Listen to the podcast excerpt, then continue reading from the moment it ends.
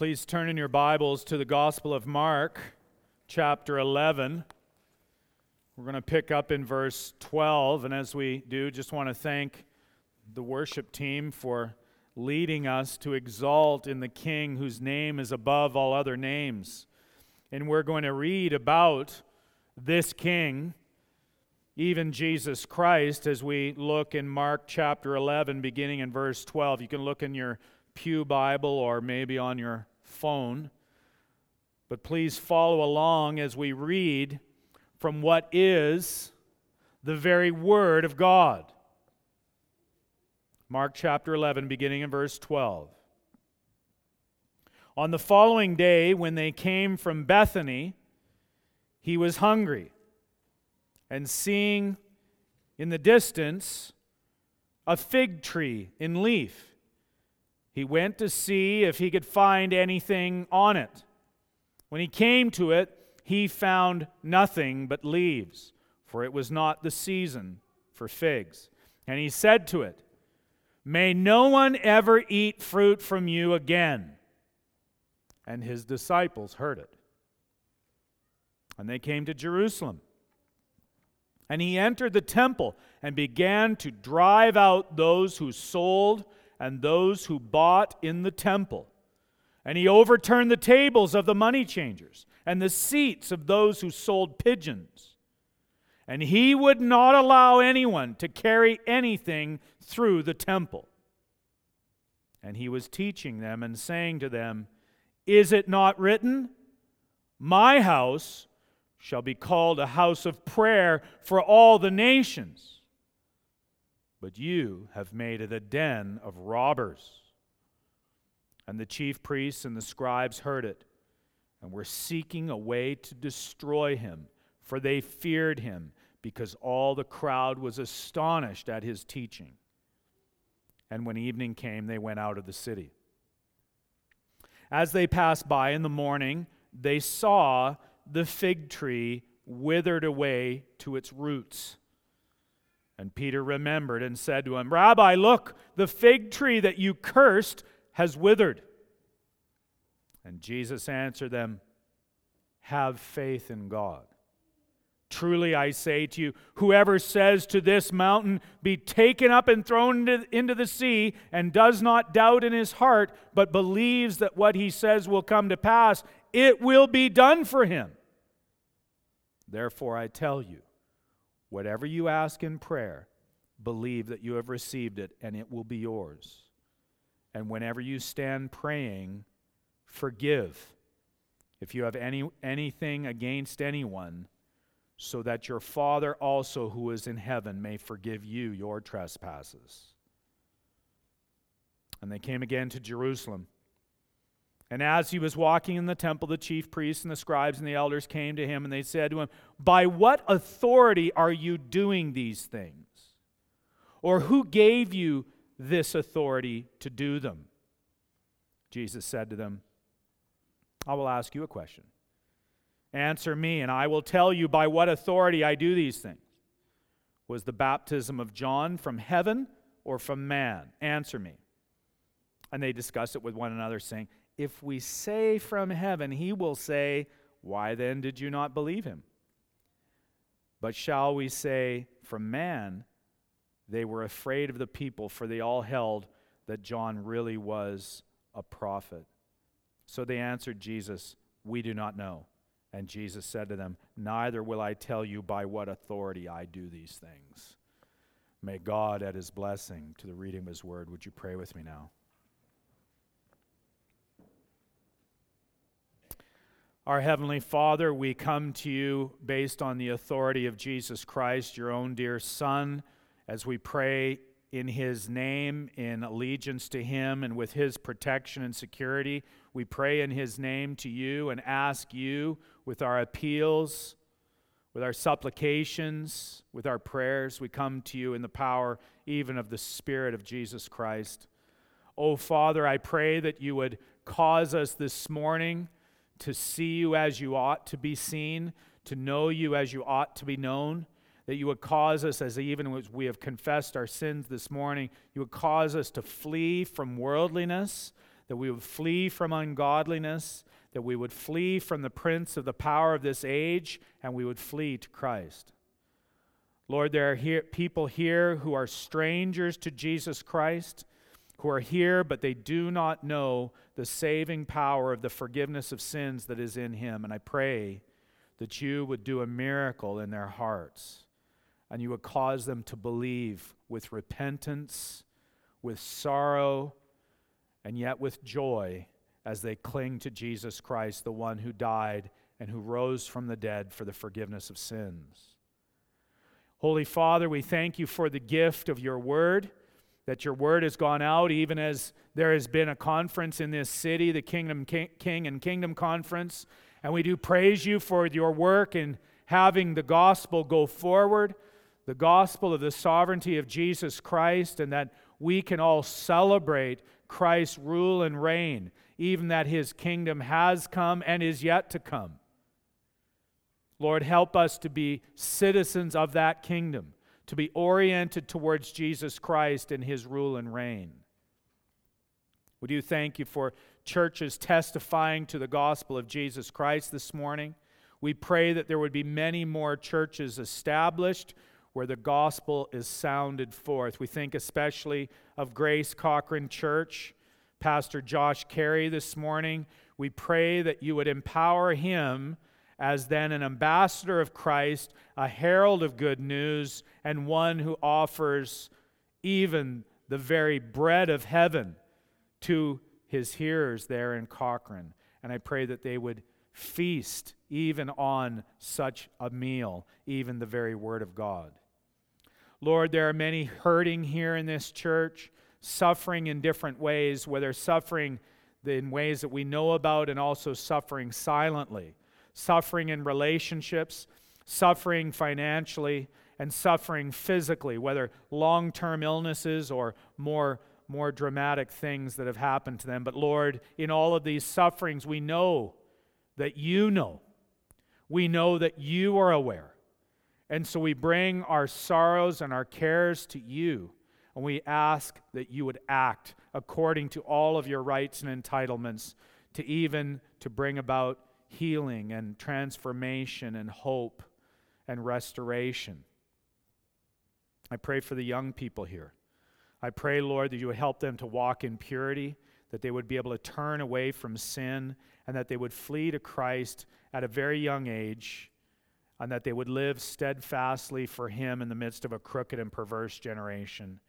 And I pray, Lord, that You would use this church as a place to encourage young people to bear testimony to Christ. I also pray for the elderly in this church, that You would help them to finish well, that they would honor You as they seek to please You, not in not merely in ways they've done in the past, but they would please You to the end, and that they would endure because You are giving them the strength to endure. Lord, we thank You that Your Word is the means by which we endure. We ask that as we hear Your Word now, You would come to us in a special way, that Your Word and Spirit would come and do a sort of a surgery upon us, that it would open us up at the depths of our being. And those things that must be cut out, we pray You would cut them. And those things that must be sewn up, You would sew them up. And You would do it by Your Word and Spirit in a powerful way, for we ask this in Jesus' name. Amen. You may be seated.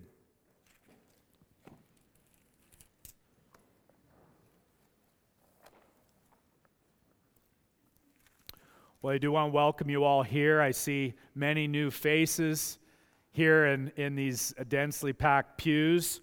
And I want to ask a question because I don't want to make any assumptions. I want to ask a question as you've come here this morning, and it's a very simple question, and the question is this: do you know Jesus? Do you know Jesus? It's a question that is confronting everybody here. Do you know Jesus? And when I say that, I'm asking, do you know the real Jesus? Do you know the real Jesus? Or Or is the Jesus that you claim to know a figment of your own imagination? It's a Jesus that you have kind of crafted in your mind. You say, yeah, I know Jesus. But is the Jesus you claim to know the real Jesus, the true Jesus? So, for example, do you believe that Jesus would never curse anyone? Do you believe that Jesus would, would never employ physical force against people? Do you believe that Jesus would never ask you to forgive the person who hurt you? Well, when we look at Holy Scripture, the Word of God, we're, we're challenged in our belief about Jesus. Because we can have all kinds of ideas about Jesus that do not square with the Word of Christ. We have to reacquaint ourselves constantly with the true Jesus, because we start drifting away from who Jesus truly is, and we start so we start to craft a different Jesus that we prefer, that's easier for us to follow. And this is, of course, what has happened throughout time and history. We don't then follow the Jesus of Hollywood. Not the true Jesus. We don't follow the Jesus of Islam. They've got a Jesus, but it's not the true Jesus. We don't follow the Jesus of some sloppy teaching in professedly evangelical churches. It's not the true Jesus. We must know the true Jesus. We must see Him as He is, as He revealed Himself to be. Now, in this passage, Mark records for us a series of interactions that Jesus had with His disciples and with the religious leadership of Israel. And through this passage, my hope is that all of us will discover more clearly who the true Jesus is. And possibly, you might be sitting here, and you might discover, I should say it will be revealed to you, the Jesus that you actually never knew. The Jesus, the true one. The one who reveals Himself as He truly is. So the first thing I want us to see in this, this challenge to us all about the real Jesus is to see that Jesus makes curses. Jesus casts curses. And you might be thinking, ooh, I don't know, I came to the wrong church. I don't know what this guy's going to do. What is he saying? But, but the curse of Jesus is cast here in verse fourteen. It is cast here. And He said to this fig tree, "May no one ever eat fruit from you again." Now, when you read that, if you're like me, like first instinct, it, it goes beyond our scientific beliefs. It goes beyond our, our materialistic beliefs. And it's it's a challenge to that, to, to believe that a person could say words to a tree and the tree cease its biological processes and go from being organically alive to being to be inanimate and to be dead. It just goes against all of those beliefs. Now, assuming you're here and you believe the supernatural power of Jesus and His words, His authority, and His right to make or break, to build or plant, to create or destroy, assuming that you think that Jesus has the authority of the potter over the clay, Jeremiah eighteen, assuming that, why did Jesus speak that curse? Why did He say it? Well, He says there in verse twelve. First off, he was hungry. He was hungry. And he was like, oh, what? How, how can he be hungry? Jesus is God. But this shows that God the Son, incarnate, the infinite God, eternal in the heavens, assumed human nature. He added to Himself human nature so that Jesus Christ was a real man. He was truly man. and the biological processes of a human being created from the dust of the earth by God, and then for Eve, created from the rib of Adam, her husband, those biological processes, male and female, require food. They certainly require it in my household. A lot of food. The curse of the grocery bill, but anyways. God had provided food in the garden, of course, you know. Special food, even the food of the tree of life, to be eaten again and again as Adam and Eve were to populate the earth and bring it under God's dominion, doing all that for God's glory. They would just kind of keep feasting on all the all the trees of the garden and on the tree of life. They would have continuing life to do all that they were called to do. But we know they didn't do that. Instead, they ate from the one tree's fruit that was forbidden, the tree of the knowledge of good and evil. And so they satisfied their hunger with what was forbidden. Jesus was hungry, but he didn't he didn't satisfy himself with what was forbidden. Instead, in the words of the King James Version, Jesus, he said, "My meat is to do the will of him that sent me and to finish his work. That's my meat." John four thirty-four. Jesus was hungry, and it expresses his true humanity. And his true, according to the human nature, he does God's will. So there was a fig tree on the side of the road, and it didn't bear fruit when it should have. So there was no snack to eat. It's like, you know, when one guy in my house, he eats the last of the cereal and then he puts the box back on the shelf, and the next guy grabs it and he sits down to eat his breakfast and it's empty, and he says, "Who ate all the cereal?" A tree that doesn't bear fruit in its season when it's supposed to was not fulfilling its nature for which it was designed. Something was inherently wrong. It was missing its whole purpose. And so there is more going on here with the fig tree. The fig tree was not fulfilling its purpose for which it was created. And so the fig tree, though, why, why a fig tree? Why does Jesus curse the fig tree? Why that one? And why is it included in our Bible? We have to realize that the fig tree is a very symbolic tree throughout the Old Testament.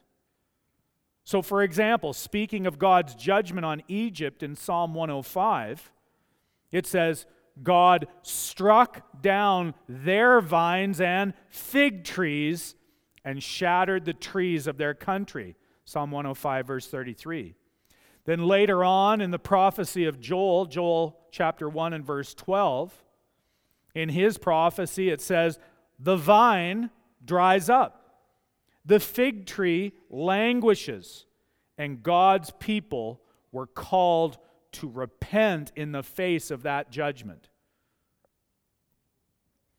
Now, a further judgment was described in the prophet Habakkuk, who also offers hope in the midst of judgment in Habakkuk three seventeen, a passage maybe you might know, where he says, "Though the fig tree should not blossom, nor fruit be on the vines, the produce of the olive fail, and the fields yield no food, the flock be cut off from the fold, and there be no herd in the stalls, yet I will rejoice in the Lord. I will take joy in the God of my salvation. God, the Lord, is my strength. He makes my feet like the deer's. He makes me tread on my high places." See, that's the hope. Everything was going to look bad. There'd be no fruit on that fig tree. That fig tree would not blossom, and yet I'm still going to rejoice in the Lord. But it was in the context of judgment. It was in the context of the day of the Lord coming in judgment. And so the fig tree not blossoming, not blossoming was the symbol of God's judgment. Remember how I said last time last sermon that everything Jesus did in his ministry had a purpose. Jesus, in cursing the fig tree, is offering a visual par- a visual parable. He was showing that judgment was coming on Israel and that they would be judged just like Egypt was and just like the exiles were. were. The, the fig tree should have been producing fruit. And what happened? Israel should have been producing the fruit of righteousness. But instead, right at the time they should have been, they were not. And what would that fruit have been? Belief in the Lord Jesus Christ, belief in the Messiah. And he's judging them. Now, when Jesus said, "May no one ever eat fruit from you again," his active parable was showing that, unbe- that like unbelieving Egypt and like unbelieving Jews, these unbelieving Jews of his time, who would not respond fruitfully in Christ, they would no longer be able to produce fruit unto God. It, it, it is essentially, with the cursing of the fig tree, Jesus is communicating that it is the end of the spiritual fruitfulness of Israel apart from Jesus Christ. It's the end. You're watching the news just as I am. And you watch it and you look at it with two sets of glasses, as it were. On the one hand, you see nations carrying out justice against the wicked in warfare. You see Israel seeking out the Hamas criminals. But you also see with the glasses of faith, you see that all the Jews who do not believe in Jesus Christ, they are lost and in need of salvation. Certainly all the Muslims and all the non-Jews, non-Christians that do not believe in Jesus Christ, they are lost and in need of salvation. Now, one more thing to notice, then, before we move on from the fig tree and this judgment that is on Israel. When we move on from the fig tree, and we're going to see the temple cleansing. If Jesus, being hungry, showed his humanity, then Jesus cursing the tree showed his divinity. That's, that's the remarkable thing. This, this brief little episode illustrates the incarnate Son and the truth that he was both truly divine and truly human. Colossians one nineteen says, "For in him all the fullness of God was pleased to dwell." And in Colossians two nine, "For in him the whole fullness of deity dwells bodily." Nick Needham, commenting on the third century Council of Chalcedon, from which we get the Chalcedonian Confession, he said, "We could say that in Christ, for the first time and the last, all the fullness of human being and all the fullness of divine being have come together and exist together in exactly the same way as the Son of the Father and the bearer of the Holy Spirit." Or, to put it more simply, he says, Christ is fully and truly man, fully and truly God, at the same time, in a single person. What a wonder, what a wonder. And that's something that for you to meditate on. But that is illustrated by this hungry man who can curse the fig tree. Only God can curse, and yet only a man is hungry. He is both God and man. We have that illustrated here. Now, that's the question, though. Is that the Jesus you know? Do you know a Jesus who can understand you so much because he himself was hungry, but he's also the one who would actually put a curse on a fig tree to illustrate the judgment that is coming on Israel? Is that the Jesus that you know?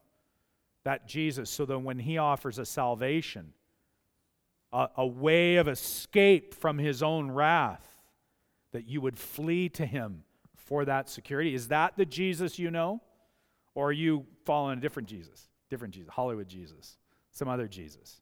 No, that's the Jesus you, you need to know. In verses fifteen to seventeen, then, we move to the cleansing of the temple by Jesus. And it, it records... It records the physical violence of Jesus against the money changers in the temple. This is a very disturbing passage for some people. And then for, you know, all the bros here, they're like, wow, this is really cool. This is Jesus clearing house. We got, but we got to see what's going on here. It is then the quintessential Jerusalem scene. It's a battle over the temple. I mean, that's what we're that's what we're watching on the news, right?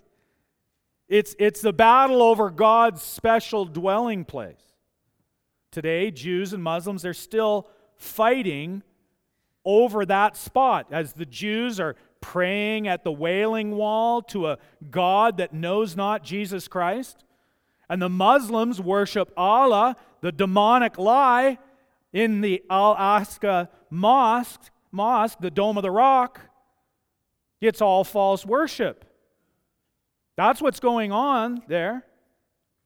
But what happens when the temple where the true God had specially dwelt is visited by God? Once again, visited by God, the incarnate Son. What happens then? It's an amazing scene. Would God find faith on the earth? What happens in the temple when the man comes around? Got to have Johnny Cash reference. When the man comes around. You listen to it after church. It'll, it'll apply the sermon. Trust me, it will. Jesus said in verse fifteen, he entered, or he entered, Jesus entered the temple. And he began to drive out those who sold and those who bought in the temple. And he overturned the tables of the money changers and the seats of those who sold pigeons. And he would not allow anyone to carry anything through the temple. Now, you may already know this, but at that time, the temple had become sort of like a farmer's market. You know, lots of ramshackle little tables and booths and people selling stuff and bartering stuff, and it all being a little bit of a mess. Uh, you know, that's the way most farmers markets are. Uh, maybe not Calgary farmers markets where it's all kind of pristine or whatever, but anything in a small town, it's all a little rough uh, if you've ever gone to one. But but probably it's more, it's different than a farmer's market. It's probably a little bit more like a tourist trap. If you've ever been to one of those tourist traps, you know what a tourist trap is. So you're on vacation. You go on vacation, you know, you're going to see the ocean, or you see the mountain, or you see the point of interest, wherever wherever it is that you're going, and lots of people are going there, and they're all lined up to go see whatever is, is you're supposed to see there. And then there's somebody or a bunch of people, and they've got tables, and they're selling junk. Lots of junk. And they want you to spend your money on their junk, to buy the junk, and then afterwards, you look at it and like, I got ripped off. Like, I, I totally got ripped off. And, of course, the worst is you're trying to buy a bottle of water, and it's ten bucks. And, as, and, and, you know, they just bought it in bulk from Costco, and they're just gouging you. It's a tourist trap. Well, that is what the temple had become. And, and you, you're going there and like, I'm getting ripped off. I'm getting ripped off. This was ex- exploitation of poor people who made pilgrimages to the temple to make sacrifices, but they didn't have enough money or enough resources to bring their cattle with them, to bring their sheep with them, to bring their pigeons and doves with them. They don't have, they didn't have the resources to do that, so they come and they come to the temple and they had to buy the sacrificial animals on site. And the merchants, they knew they knew it. They knew they had them. And so they price gouged them. And and you know what it's like. You know, it's always better to bring it from home. If you got to buy it on site, it's always more expensive. And they were getting gouged. And you know what happens when you get price gouged on vacation? You don't go back. I'm not going back there. I'm not going back to that place. And that's what was happening in the temple. It was supposed to be a place where people from all different nations were coming to the festivals and offering these sacrifices, and once they'd done it, like, I'm not going back there. I that, that was that was brutal. People came with sincerity, and they got exploited. And so they became disillusioned with the temple, and worse yet, they became disillusioned with God. They became disillusioned with God. And I'll tell you what, it didn't just happen back then. It happens in churches today all the time. People go to the church, they get gouged, and they get disillusioned with the church, and they get disillusioned with God. It's a horrible thing, a wicked thing.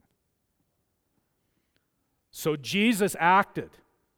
The incarnate Son of God enters the temple, and he cannot let this stand, and he drove out those who were exploiting the people. It was physical, and it was violent. John adds the detail in John two fifteen that Jesus, it said, he beat, he made a whip out of cords and drove all of them from the temple courts.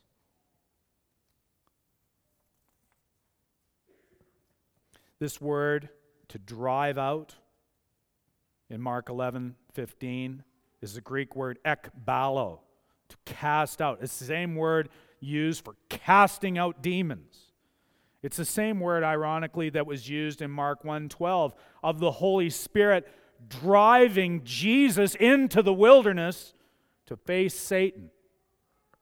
It is a forceful word. Now, you might be hearing this, and you might be uncomfortable with Jesus' actions here.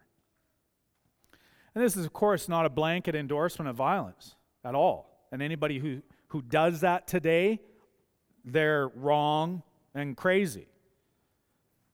But Jesus was acting like a new Joshua. You know Joshua? You remember even what Moses and Israel was commissioned to do when they were to go into the land of Canaan, what would end up being Joshua's commission later in Numbers thirty-three fifty-two. Then you shall drive out all of the inhabitants of the land from before you, and destroy their figured stones, and destroy all their metal images, and demolish all of their high places. And when Joshua took up that commission,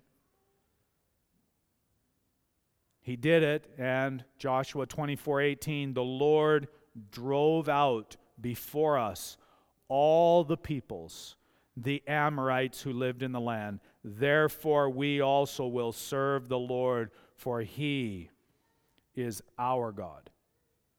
Jesus was doing the exact same thing. Now you remember, remember if you were here last time, we looked at the prophecy of Zechariah and how it related to Jesus' triumphal entry when he's coming in on the donkey into Jerusalem. The end of Zechariah's prophecy, in Zechariah fourteen twenty-one, we read this. Every this so this is anticipation of the future. He says, "Every pot in Jerusalem and Judah shall be holy to the Lord of hosts, so that all who sacrifice may come and take of them and boil the meat of the sacrifice in them, and there shall no longer be a traitor in the house of the Lord of hosts on that day." A traitor, traitor with a D, like, you know, uh, Trader Joe's. Uh, we don't have Trader Joe's up here. Anyways, if you know what I'm talking about, grocery store. Merchants. It's an anticipation that there would be this holiness and righteousness everywhere, and it's got. Then there's this strange line, there shall no longer be a merchant or a trader in the house of the Lord of hosts on that day. So it's a, a, anticipating the day of the Lord, a day of judgment, but also a day of deliverance. It's anticipating that in the future. And then it talks about, like, businessmen. What, what does that have to do with anything? Well, we see that is exactly what Jesus is doing. He is driving out the traitors from the house of the Lord. And if that's the case, then we should conclude from Zechariah fourteen twenty-one that Jesus was bringing the judgment of the day of the Lord to pass on Israel. But there's another really important detail here. In Zechariah fourteen twenty-one, the word for traders or merchants, that word about those who would be driven out of the house of the Lord of hosts, that word for traders can also be translated Canaanites. Canaanites. And so now you see the link between Joshua driving out the Canaanites from the land and Zechariah's prophecy of the Canaanites being driven out of the temple on the day of the Lord. And it leads us to Jesus driving out the latter-day Canaanites from the temple. Now, if you've been following along, did you catch the irony? Did you catch the irony with that? Because the traders Jesus drove out were Jews. They, they're, they weren't Canaanites, they were Israelites. What was the problem? They were Jews who had become Canaanites under God because they were rejecting Jesus Christ and they were exploiting people who needed to come to Jesus. And so they're coming under God the Son's judgment. Jesus then said, verse seventeen, he was teaching them and saying to them, "Is it not written, my house should be called a house of prayer for all the nations? But you have made it a den of robbers." The reference to the house of prayer comes from Isaiah fifty-six, verses six to eight, which says, "Foreigners who join themselves to the Lord, to minister to Him, to love the name of the Lord, and to be His servants. Everyone who keeps the Sabbath and does not profane it and holds fast my com- covenant, these, these foreigners, I will bring to my holy mountain and make, make them joyful in my house of prayer. Their burnt offerings and their sacrifices will be accepted on my altar. For my house shall be called a house of prayer for all peoples. The Lord God who gathers the outcasts of Israel declares, I will gather yet others to Him besides those already gathered." You see, the point is that the place of the temple was to be this magnet for the nations. Yes, it was a Jewish temple, but it was to bring in the ingathering of the Gentiles. That was the anticipation. And it gathers in the foreigners, gathers in the Gentiles, gathers even the outcasts, the outsiders of Israel. Tragically, by that point, the temple was not being that kind of house of prayer anymore. So Jesus drove out the hindrances. Of course, the irony is that Jesus himself would bring the Gentiles and the outcasts of Israel together. Jesus fulfills Isaiah fifty-six. Jesus is God who gathers others to God. The reference to the den of robbers comes from Jeremiah seven, eight to eleven, which says, "Behold, you, you, you trust in deceptive words to no avail. Will you steal, murder, commit adultery, swear falsely, make offerings to Baal, and go after other gods that you have not known, and then come and stand before me in this house, which is called by my name, and say, we are delivered, only to go on doing all of these abominations? Has this house, which is called by my name, become a den of robbers in your eyes? Behold, I myself have seen it, declares the Lord." Sounds like a lot of churches I know, so-called, where people will carry on in such worldliness and ungodliness and then show up to the deliverance ministry and say, "I am delivered. All good. I went to church today. All good." But Jesus saw this. He saw it and he called them out on it. He called them out on it. The day of the Lord had come, and as Jesus said in Matthew twelve six, "I tell you, something greater than the temple is here." And it was there. Now, what's going to happen when he does this? What if you're in charge of the stewardship and administrative finances of the temple? And you got this guy, and he's clearing house. He's he just basically shut down your entire revenue stream. What are you going to do? Well, you're you're going to react pretty pretty strongly in response. You're you're you know, it says verse eighteen, the chief priests and the scribes heard it, and they were seeking a way to destroy him, for they feared him, because all the crowd was astonished at his teaching. They had to shut this guy down before he shut them down. They're seeking to destroy the new temple because it threatened the old temple. But Jesus said, you remember in John two nineteen, what did he say? He said, destroy this temple, and in three days I will raise it up, referring not to the physical one, referring to himself. He's the new temple. Now, this brings me then to the last point we see here, which is the power of prayer. Jesus' authority to do these things was challenged by the chief priests, the scribes, and the elders in verse twenty-seven. The attack of the scribes and the Pharisees was against Jesus' authority. It was against Jesus and his rights, his entitled right, his royal rights. It was against all of that. It was his right to order things, to create things, even for his right to be the new temple, to pluck up, to break down, to destroy, to overthrow, to build and to plant, and to authoritatively appoint others to do the same, Jeremiah one ten. So then Jesus has this little debate with him. He's got this little debate with these guys, but he refuses to kind of stoop to their level because he didn't have to explain himself. So they talk about John the Baptist and his role in ministry, but he doesn't have to explain himself. His actions explain themselves.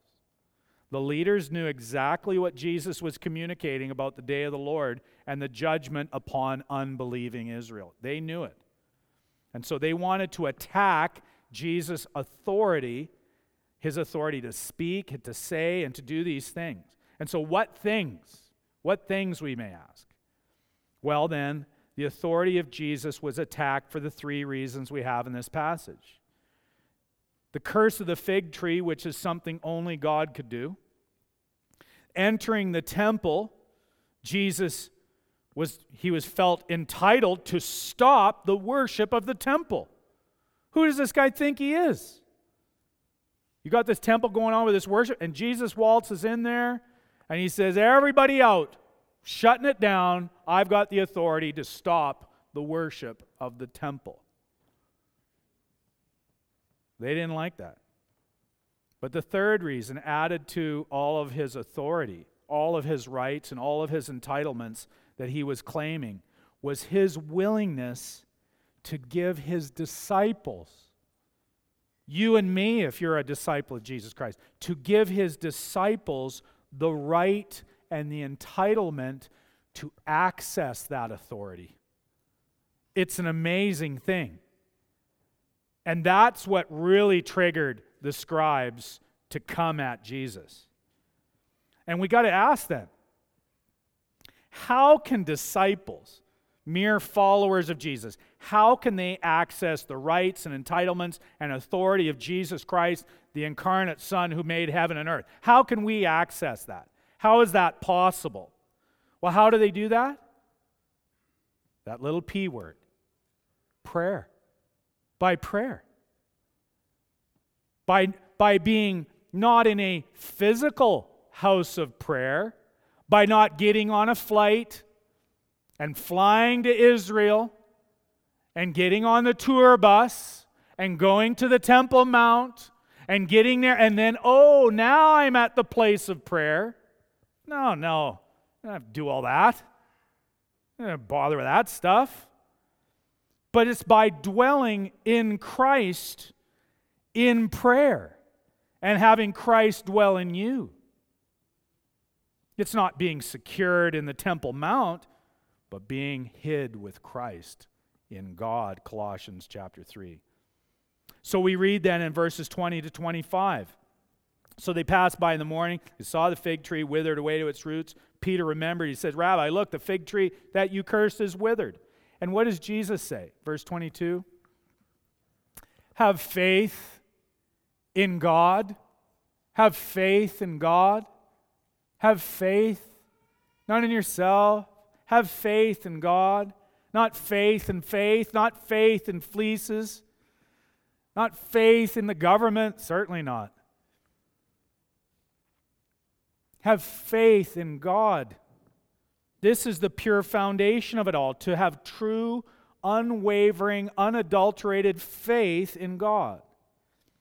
And then he says, verse twenty-three, truly, truly, he says, truly, I say to you, whoever says to this mountain, be taken up and thrown into the sea, and does not doubt in his heart, but believes in what he says will come to pass, it will be done for you. Therefore, I tell you, whatever you ask in prayer, believe that you have received it, and it will be yours. And this, yes, this is the grand potential of prayer, but when you and me hear it, probably, when you and me hear it, we think it's got to be coming out of the mouth of some T V preacher. We think, we think somebody's trying to sell us something, that this is health and wealth stuff. We think it is impossible. It's pie in the sky. It's not realistic. And so we think, like the liberal commentators, we think, oh, well, this is just dramatic overstatement for effect. It's just rhetorical effect. He doesn't really mean that. But no, Jesus is speaking of the potential of prayer, or rather, the free ability of God to do anything and everything that He wills, and His desire to actually answer the prayers of His children. Now, the problem is that we cannot be free, you and me, when we go to pray, we cannot be free from the doubt that we drag along in this life. We still are unbelieving a bit in all of our believing and all that we say and do. Even our most pure prayers have the taint of unbelief. Do I believe that God is able to save every soul in Calgary? I do, but I don't. I do, but I don't. I do think He's powerful enough, but if I think deep down, I don't really act like that. I don't really... That's the problem. The problem is that we can't be free from doubt in this life. We we still believe what is, as Jesus told Thomas, you know, old doubting, doubting Thomas. In John twenty, twenty-seven, He said, do not be unbelieving, but believing. Why? Because the temptation is to be unbelieving even when you're wanting to be believing. Or it says in James four, two and three, you do not have, why? Because you do not ask. You ask and do not receive because you ask wrongly to spend it on your passions. So we still need help. We need help. But thankfully, likewise, the Spirit helps us in our weakness, for we do not know how, we do not We do not know what to pray for as we ought. But the Spirit Himself intercedes for us with groanings too deep for words. Romans eight, twenty-six. Our problem is not the incapacity of our prayer to God, but the incapacity of our faith in God. And the offensive part for the scribes, the chief priests, and the elders was that Jesus had been illustrating that He is God. So the prayer of faith is a, is a prayer to and through Jesus Christ the Son, begotten of the Father before all worlds, God of God, light of light, very God of very God, being of one substance with the Father, by whom all things were made. Every prayer, then, is a confession of the deity of Christ. Every prayer is a confession of the power of Christ. Every prayer is a confession of the authority of Christ. If you're, the last couple days, if you're at the King and Kingdom Conference, the logical result of attendance at that conference should be a new appropriation of the power of prayer. Now, prayer was not necessarily a theme of the conference, but the King and His kingdom was, but that's how you respond. A new sense of the sweetness of supplication. A new sense of the power of prayer, and your prayers then will have a new power as you confess the authority of the King. And the reason why you're distracted or you don't really care or you're, you know, it's low priority going to church or low priority reading the Bible, it's just you don't you don't really believe in the authority of Jesus to tell you what you're supposed to do, that He owns you. He owns you. And you need to do what He says because He owns you. And He's good and He knows what's best for you. And that's, though, that is what the scribes and the chief priests were so incensed about, why they had to attack Him. They were upset because of the final illustration that Jesus had made. They were triggered by it. You know, that's how we kind of put it. They were triggered by the entitlement that Jesus claimed as God, but accessed by man. Accessed by man. Because Jesus pointed also to the hardest part of the whole deal. It is the hardest prayer for a sinner to make, and it's the hardest one, hardest prayer, each person in each pew, all the way down. It is the hardest prayer that each of you and me would make. The hardest prayer. What would that be? What would the hardest prayer be to make? The one that would be the most impossible, the most difficult. What would that hardest prayer be? Well, it's actually something that only God can exclusively do, and it is the prayer for the capacity to forgive. The capacity to forgive. Verse twenty-five, when you stand praying, forgive.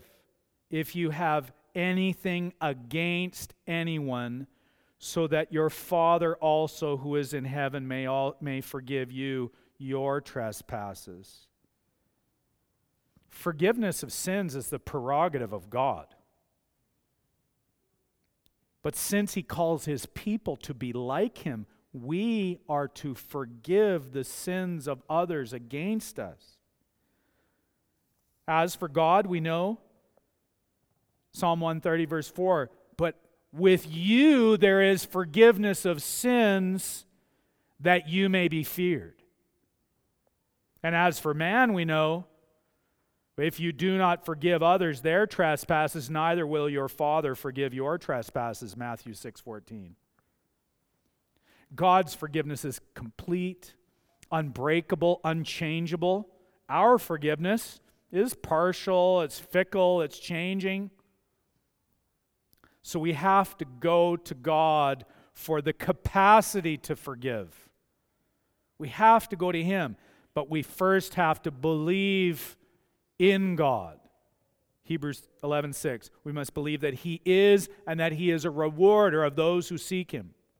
In other words, we must seek God's forgiveness of our sins for the power and the capacity for, to forgive the sins of others. If we do this, the remarkable thing is, and this might be different for you to consider now, if we do this, we start to function as the temple.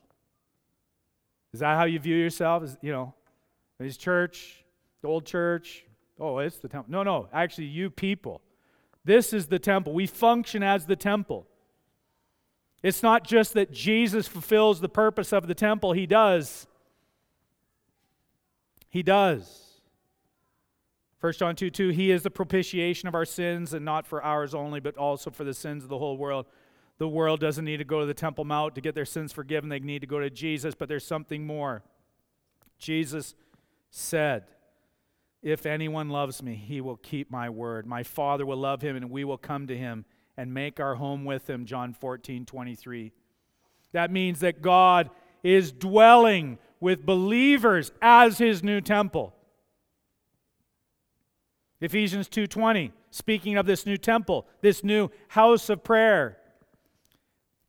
It is built on the foundation of the apostles and prophets, Christ Jesus himself being the cornerstone, in whom the whole structure, being joined together, it grows into what? A holy temple in the Lord.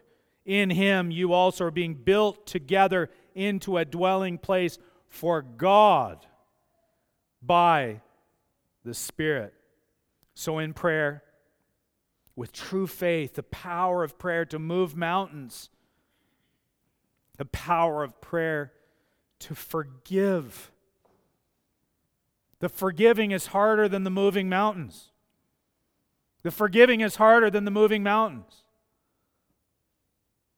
Your need to forgive is it's a bigger mountain to climb than moving the mountain. Where does the power come from? This power is in God's temple, where God dwells, even in his believers, the disciples of Jesus Christ who have God as their Father, indwelt by the Holy Spirit of Jesus Christ, seated at the right hand of the Father's throne. That is the power that we have. The power is there, the power in prayer, the power even to forgive, to be accessed by believing in him and resting upon him and believing he is truly the true God. Quick applications just to close.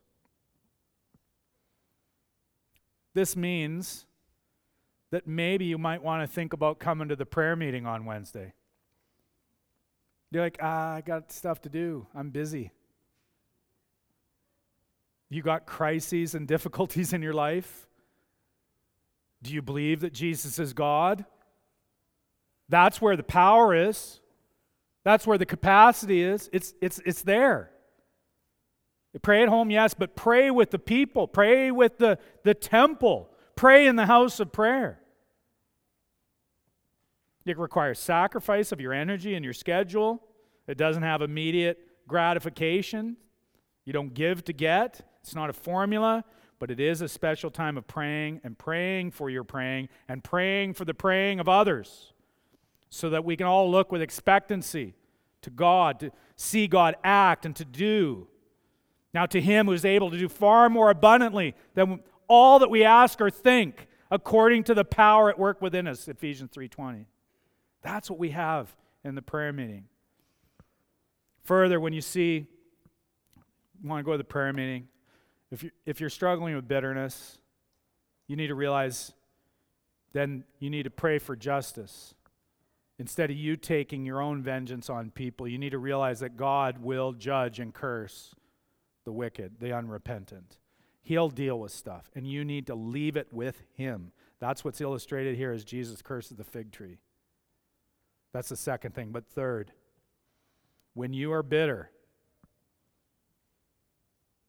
and what should be good is not good and what should be fruitful is not fruitful and you're bitter about it, you need God's ability to give you the capacity to forgive because you don't have it. I know you don't. I don't. I don't have it natively, naturally to forgive people. I'm really good at holding a grudge. And I'm guessing you're really good at it too. But that is no good. You need God's help to forgive. To forgive your wife. To forgive your husband. To forgive others. To forgive people you don't know but who have done things against you. You need God's help. And when you do that, and you ask God for the power to forgive, he's able to do remarkable things and make a sinner someone who can forgive other sinners against him. And when you do that, you are like Christ. And you know then that you are dwelling in the temple, for God is dwelling in you. And that is the most precious thing in the whole world. Let's pray together. Almighty God, we ask that you would help us to forgive. So we ask this prayer in our weakness, but in your authoritative power and strength. Oh, Lord, help us to believe. We believe, Lord. Help our unbelief, we pray in Jesus' name. Amen. I ask you to stand and respond to the King in all of his rights and entitlements, even in his rule and reign over his kingdom. Please stand. Emmanuel, God with us, says this, Matthew twenty-eight, verse eighteen, all authority, all authority in heaven and on earth has been given to me. Go, therefore, and make disciples of all nations, baptizing them in the name of the Father and of the Son and of the Holy Spirit, teaching them to observe all that I have commanded you. And behold, I am with you always to the end of the age, he says. That is our commission, and to be this new temple unto God. Go and be it. Go in peace. You're dismissed.